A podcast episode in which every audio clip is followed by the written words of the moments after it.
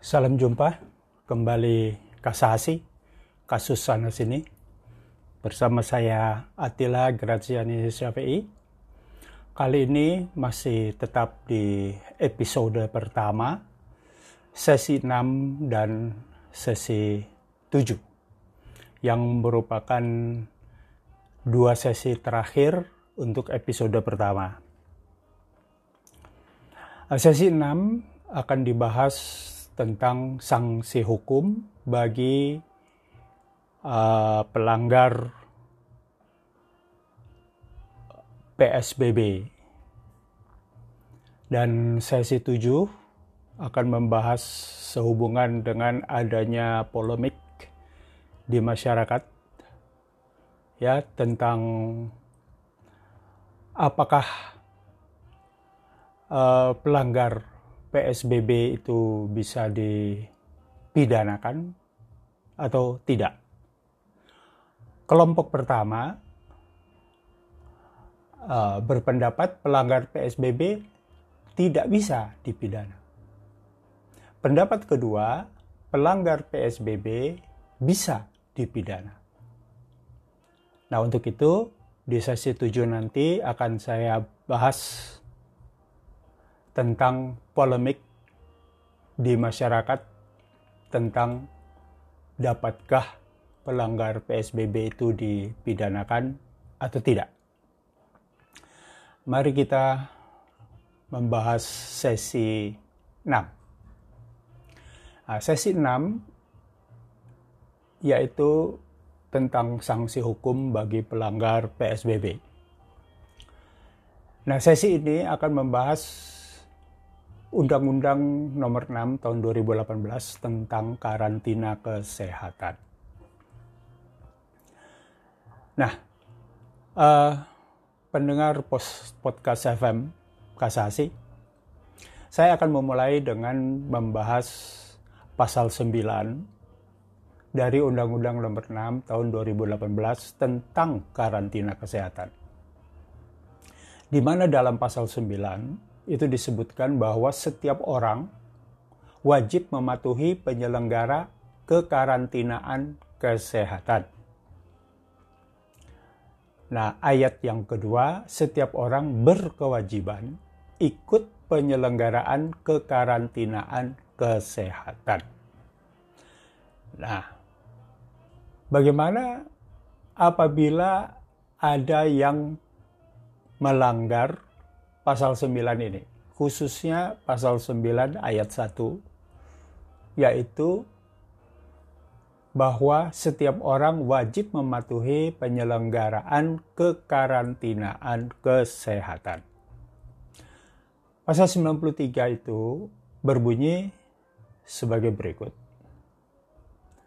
Setiap orang yang tidak mematuhi penyelenggaraan kekarantinaan kesehatan sebagaimana dimaksud dalam pasal 9 ayat 1 yang tadi sudah saya bacakan berulang-ulang dan atau menghalang-halangi penyelenggaraan kekarantinaan kesehatan sehingga menyebabkan kedaruratan kesehatan masyarakat dipidana dengan pidana penjara paling lama satu tahun dan atau pidana denda paling banyak 100 juta rupiah.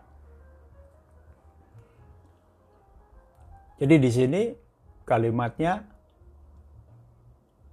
dan atau ya. Jadi kalau dan atau itu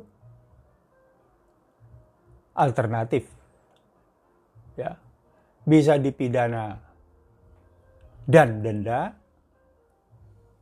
atau bisa pidana saja atau denda saja. Nah ini karena kalimatnya dan garis miring atau ya apabila kalimatnya dan denda berarti kedua-duanya. Ya, tapi di sini kalimatnya adalah dan garing atau Ya, jadi bisa pidana plus denda, bisa denda saja. Begitu ya. Nah, saya akan bahas dulu ini adalah pemidanan untuk setiap orang. Setiap orang itu berarti Anda dan saya. Begitu ya. Anda dan saya. nah, pasal saya akan bahas dulu pemidanaan secara umum ya. Secara umum menurut Undang-Undang Undang-Undang Nomor 6 Tahun 2018 tentang karantina kesehatan sebetulnya ini termasuk ke dalam tindak pidana khusus ya. Sebetulnya itu pitsus ini. Ya, bukan pidana umum ya, tapi pitsus ini sebetulnya. Ya. Nah, saya akan bahas dulu secara secara umum ya dari pitsus ini.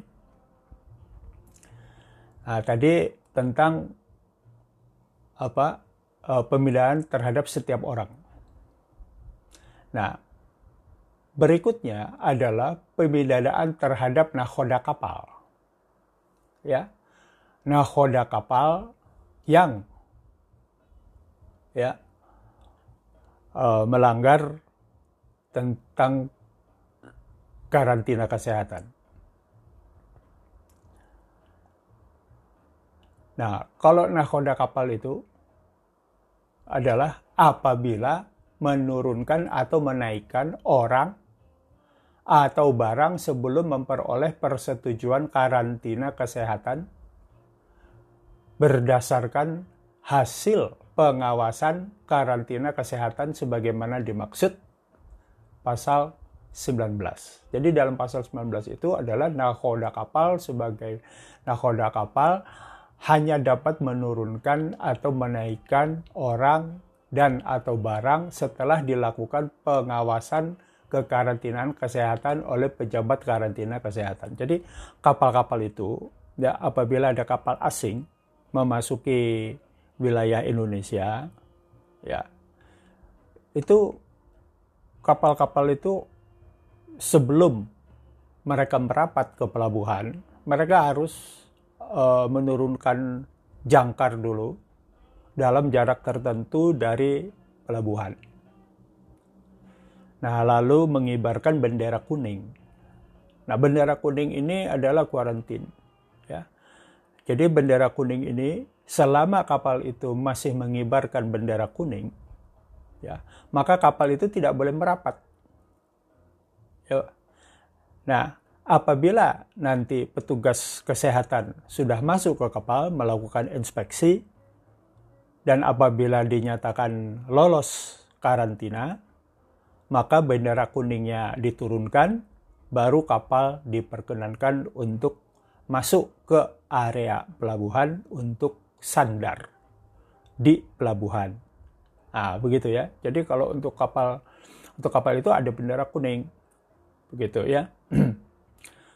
nah, biasanya ya biasanya apabila misalkan saja ya ditemukan kotoran tikus saja di kapal ya seharusnya kapal itu tidak lolos kuarantin ya kapal tersebut haruslah digas di fumigate ya fumigate itu digas untuk membuang untuk membunuh uh, hama tikus yang ada di kapal apabila petugas menemukan kotoran tikus ya.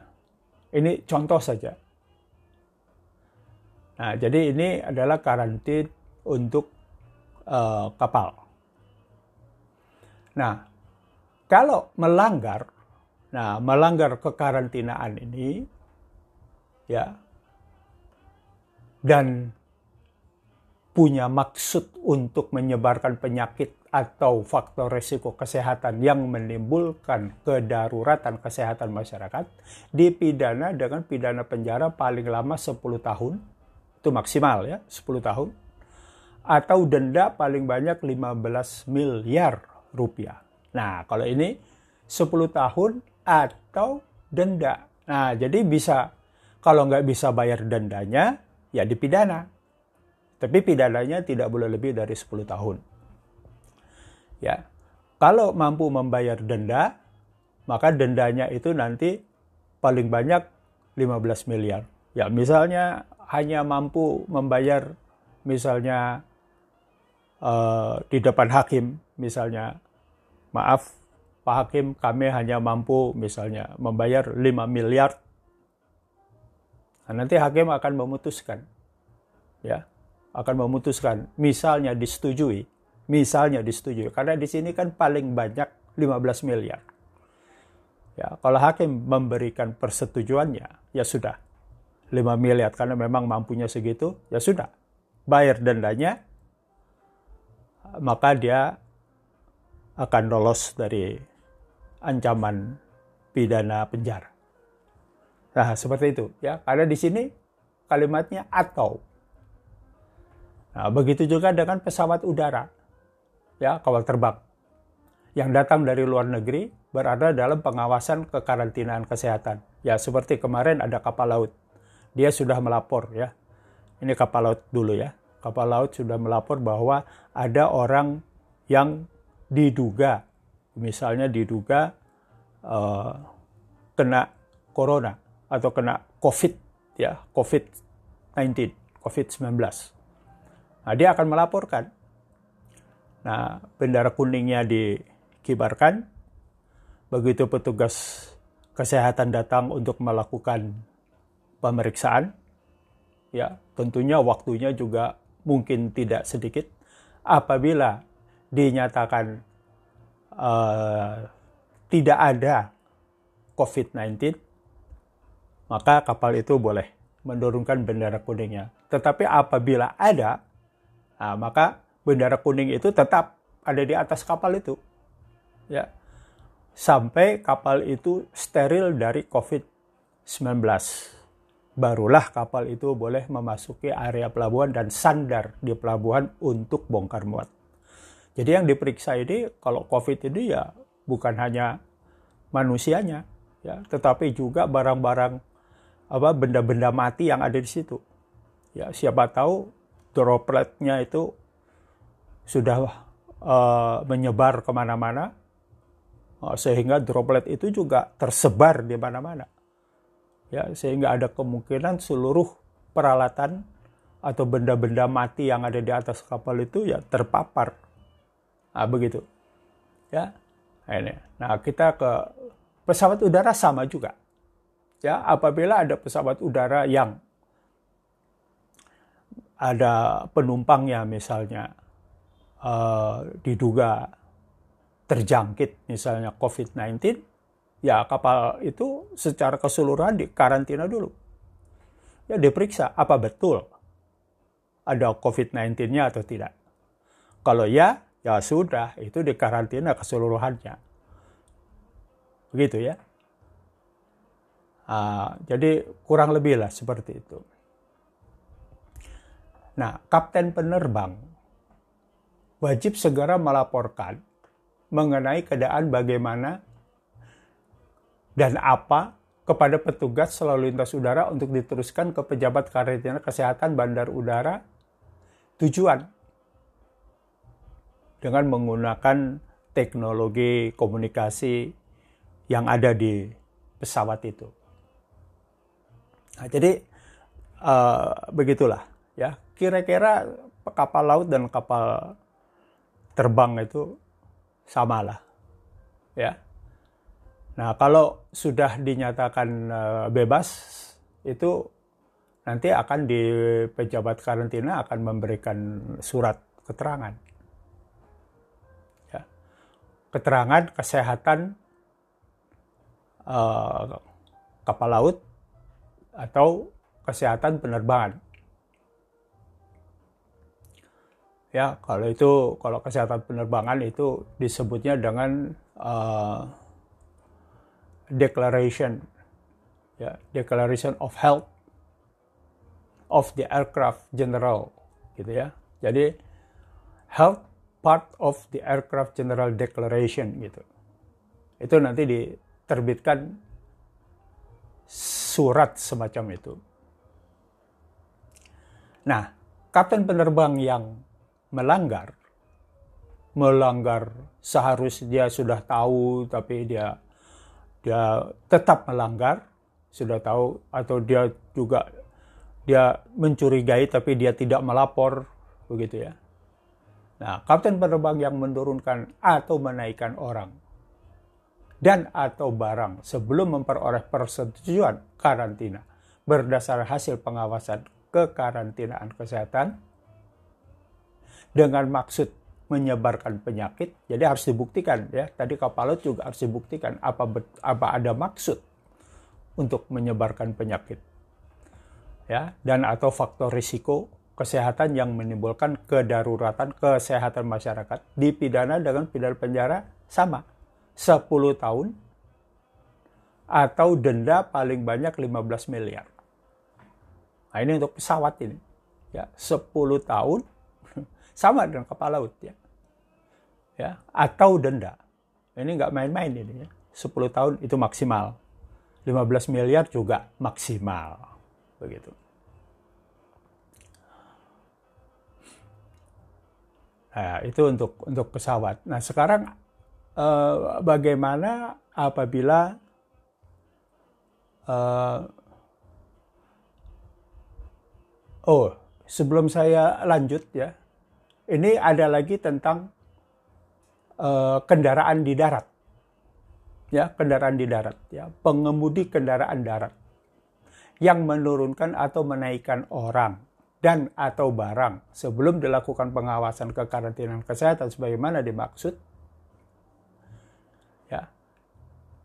dan harus ada maksud menyebarkan penyakit dan atau faktor risiko kesehatan yang menimbulkan kedaruratan kesehatan masyarakat dipidana dengan pidana penjara paling lama 10 tahun denda paling banyak 15 miliar. Jadi kalau sengaja ini ya. Jadi harus ada kesengajaan. Ya. Ini semua harus ada kesengajaan dengan maksud menyebarkan penyakit dan atau faktor risiko kesehatan yang menimbulkan kedaruratan kesehatan masyarakat. Nah ini, ya ini untuk pengemudi. Ya. Kalau tadi pengemudi kapal laut, ya pengemudi kapal laut kan kapten kapal. Pengemudi uh, pesawat terbang, ya kapten kapal penerbang. Nah, kalau pengemudi kendaraan di darat, ya pengemudi, sopir. Nah, ini untuk sopir-sopir yang dengan sengaja. Jadi semua itu harus ada dengan sengaja, dengan maksud. Ya. Jadi punya maksud untuk menyebarkan. Nah, itu baru bisa dipidana. Kalau tidak ada maksud, ya tidak bisa dipidana. Nah, pasal 90 Uh, nah, ini berikutnya ya, apabila pengemudi-pengemudi ini, ya, pengemudi-pengemudi ini misalnya uh, bertindak ya dalam satu korporasi. Nah, korporasi itu corporate, ya, badan hukum perusahaan. Nah, apabila memang ada bukti punya maksud untuk menyebarkan ya maka ancaman hukumannya ini juga tidak main-main ya. Ditambah dengan dua per tiga. Oh, bayangkan ya. Ditambah dengan dua per tiga. Nah jadi maksimalnya itu ya bertambah dua per tiga. Kalau tadi 10 tahun ya kalau 10 tahun ditambah dua per tiga kali 10 tahun berarti kurang lebih 6,6 eh 6, ya 6,666 ya berarti bisa 16 tahun maksimal. Dan dendanya kalau ditambah 2 per 3 berarti ditambah 10 miliar jadi 25 miliar. Nah, jadi nggak main-main nih kalau korporasi. Nah itulah tentang sanksi hukum pelanggar PSBB untuk pengemudi dan perorangan Nah ini sekarang yang akan dibahas selanjutnya adalah perorangan ini. Ya, setiap orang wajib mematuhi penyelenggaraan kekarantinaan kesehatan. Nah, ini polemiknya di sini. Ya, ada polemik di masyarakat. Ya, polemik di masyarakat tentang dapatkah pelanggar PSBB itu dipidana? Pendapat ke satu, pelanggar PSBB nggak bisa dipidana. Gitu ya. Kenapa nggak bisa dipidana? Nah, dasarnya adalah dari bunyi ketentuan pasal 93. Nah, saya bacakan. Setiap orang yang tidak mematuhi penyelenggaraan kekarantinaan kesehatan sebagaimana dimaksud dalam pasal 9 ayat 1 yang tadi ya dan atau menghalang-halangi penyelenggaraan kekarantinaan kesehatan sehingga menyebabkan kedaruratan kesehatan masyarakat dipidana dengan pidana penjara. Nah, jadi pendapat yang pertama itu mengatakan bahwa harus ada karantina dulu. Ya, kalau belum ada karantina, ya nggak bisa dipidana. Nah, gitu ya. Karena bunyi pasalnya adalah tidak mematuhi penyelenggaraan kekarantinaan kesehatan. Gitu. Jadi harus ada karantina dulu. Baru PSBB. Nah kalau nggak ada penyelenggaraan kekarantinaan kesehatan, ya nggak bisa dipidana. Nah itu pendapat yang pertama. Pendapat yang kedua, Oh, bisa dipidana. Siapa bilang tidak bisa dipidana? Nah, pendapat kedua ini oleh uh, pihak pemerintah. Ya, karena pihak pemerintah punya alasan. Saya sendiri tidak tahu alasannya apa. Ya. Tetapi saya akan mencoba mencari tahu Kira-kira apa alasannya? Saya baca berulang-ulang ketentuan-ketentuan hukum yang berkaitan dengan PSBB. Nah, mari kita mulai ya pembahasannya. Nah, ini saya setuju ini. Ya. Akhir daripada episode pertama. Pembahasan. Nah, dalam Undang-Undang Nomor 6 tahun 2018, jadi kira-kira dua tahun yang lalu lah, ya, tentang karantina kesehatan ini bunyinya seperti ini. Ya, pasal 60 nih. Ya. Nah, ini yang saya bahas ini adalah tentang pendapat uh, menurut saya, begitu ya. Pendapat menurut saya setelah saya membaca ketentuan undang-undangnya.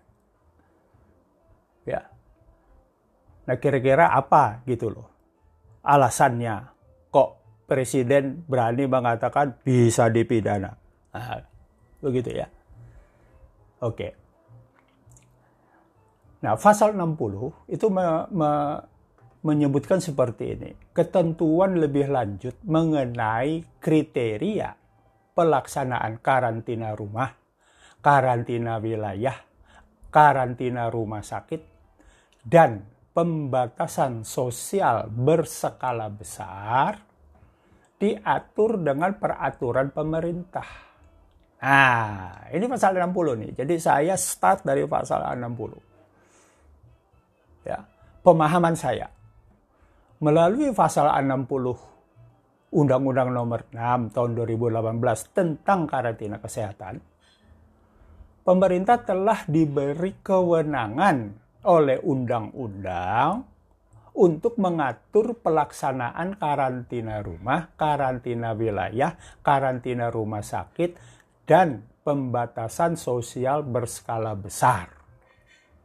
Ya, jadi eh, undang-undang uh, memang tidak tidak mengatur detailnya ya tentang PSBB ini, tentang karantina ini. Ya, Tetapi undang-undang mengatakan ya ketentuan lebih lanjut akan diatur dengan peraturan pemerintah. Nah, ini semacam delegasi kepada pemerintah. Undang-undang mendelegasikan kepada pemerintah untuk mengatur ya, mengatur tentang karantina kesehatan, eh, tentang karantina rumah, karantina wilayah, karantina rumah sakit, dan PSBB.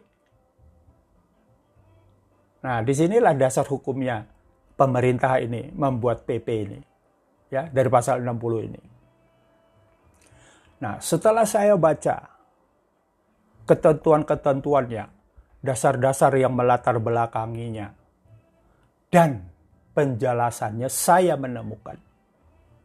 Ya, dalam penjelasan peraturan pemerintah Republik Indonesia nomor 21 tahun 2020 tentang pembatasan sosial berskala besar dalam rangka percepatan penanganan corona coronavirus disease 2019 dalam kurung COVID-19 eh COVID COVID-19 ya. COVID-19 itu di alinea yang kedua di bagian akhir dari penjelasan PP ini ya dengan tegas berbunyi salah satu tindakan kekarantinaan kesehatan berupa pembatasan sosial berskala besar. Nah, jadi silakan pendengar podcast FM kasus sana sini untuk membuka kembali undang-undang ya undang-undang nomor 6 tahun 2018 tentang ke, tentang karantina kesehatan ini ya baca alinea kedua di bagian akhir ya bunyinya tegas salah satu tindakan kekarantinaan kesehatan berupa pembatasan sosial berskala besar. Dengan demikian, PSBB atau pembatasan sosial berskala besar sudah merupakan tindakan kekarantinaan kesehatan. Nah, jadi kalau baca undang-undang jangan baca cuma batang tubuhnya saja. Ya, baca juga penjelasannya. Ya, penjelasannya harus dibaca juga harus dibaca dengan teliti. Nah, ini ya. Jadi saya ulang lagi. Ya, salah satu tindakan kekarantinaan kesehatan berupa pembatasan sosial berskala besar. Dengan demikian, pembatasan sosial berskala besar sudah merupakan tindakan kekarantinaan kesehatan. Jadi sudah karantina itu. Begitu. Nah, ya jadi ini kalau menurut saya ya pasal 93 yang tadinya dikatakan tidak bisa sekarang menjadi terbuka. Karena PSBB-nya merupakan tindakan kekarantinaan kesehatan.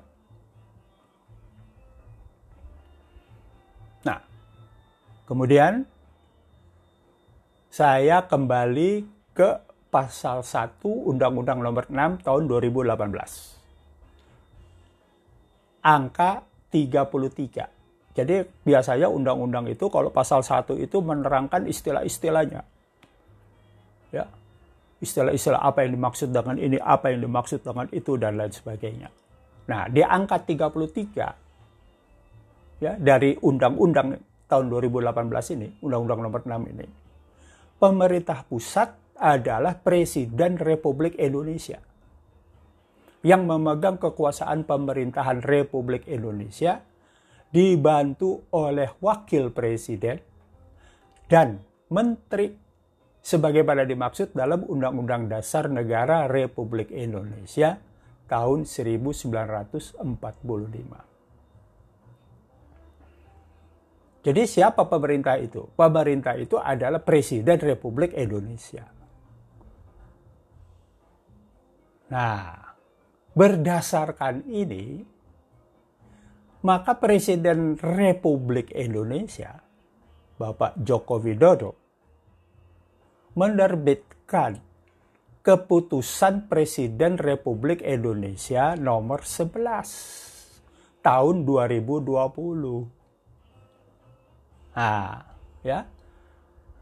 Kepres nomor 11 tahun 2020 tentang penetapan kedaruratan kesehatan masyarakat Coronavirus Disease 2019 dalam kurung COVID-19. Nah, diterbitkanlah Kepres begitu. Nah, Kepres ini tidak usah saya bacakan ya, menimbang, mengingat, langsung saja memutuskan menetapkan menetapkan keputusan presiden tentang penetapan kedaruratan kesehatan masyarakat corona virus disease 2019 dalam kurung COVID eh COVID COVID ya COVID-19 kesatu menetapkan coronavirus disease dalam kurung COVID-19 sebagai jenis penyakit yang menimbulkan kedaruratan kesehatan masyarakat. Ini yang ke satu. Kedua, menetapkan kedaruratan kesehatan masyarakat coronavirus disease 2019 dalam kurung COVID-19 di Indonesia yang wajib dilakukan upaya penanggulangan sesuai dengan ketentuan peraturan perundang-undangan. Ketiga, keputusan presiden ini mulai berlaku pada tanggal ditetapkan. Di Jakarta tanggal 31 Maret. Januari, Februari, Maret. Jadi baru bulan lalu. Ya, 31 Maret 2020 Presiden Republik Indonesia tertanda Joko Widodo. Nah, sidang pendengar podcast yang saya cintai, yang saya kasihi, ya, maka berdasarkan undang-undang, berdasarkan uh, eh, PP, ya, berdasarkan Kepres, maka saya menyimpulkan, ya, kesimpulan pertama, pembatasan sosial berskala besar sudah merupakan tindakan kekarantinaan kesehatan. Kesimpulan kedua, Pasal 93 Undang-Undang Nomor 6 Tahun 2018 tentang karantina kesehatan yang berbunyi setiap orang yang tidak mematuhi penyelenggaraan kekarantinaan kesehatan sebagaimana dimaksud pasal 9 ayat 1 dan atau menghalang-halangi penyelenggaraan kekarantinaan kesehatan sehingga menyebabkan kedaruratan kesehatan masyarakat dipidana dengan pidana penjara paling lama satu tahun dan atau denda paling banyak 100 juta rupiah. Dengan demikian, saya berpendapat pasal 93 Undang-Undang Nomor 6 tahun 2018 tentang kekarantinaan itu relevan untuk dijadikan dasar hukum bagi pemidanaan terhadap pelanggar PSBB. Ah, begitu ya. Kesimpulan ketiga, para penegak hukum Polri tidak perlu ragu untuk menindak tegas para pelanggar PSBB dengan dasar hukum pasal 93 dalam Undang-Undang Nomor 6 Tahun 2018 tentang karantina kesehatan apabila para pelanggar PSBB telah memenuhi unsur-unsur pasal 93 itu. Jadi jangan ragu karena relevan. Ya. Nah, selanjutnya apabila terjadi pembedaan penafsiran tentang ketentuan dalam peraturan perundang-undangan, ya, maka penafsiran itu harus diserahkan kepada hakim.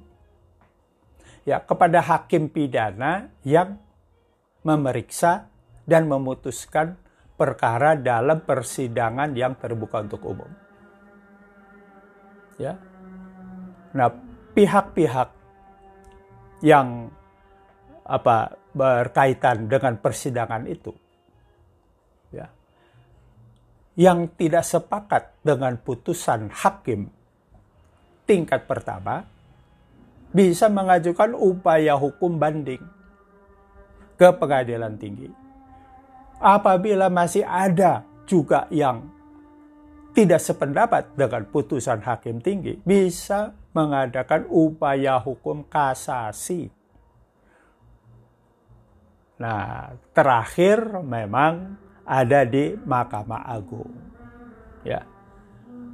Jadi Mahkamah Agung lah sebenarnya ada yang ter, adalah yang terakhir yang bisa memutuskan tentang penafsiran atau ketentuan-ketentuan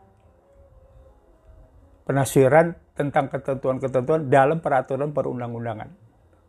Ya, itu muaranya nanti di Mahkamah Agung. Nah, sidang pendengar podcast FM kasus sana sini waktu menunjukkan 36 menit 32 detik. Ya.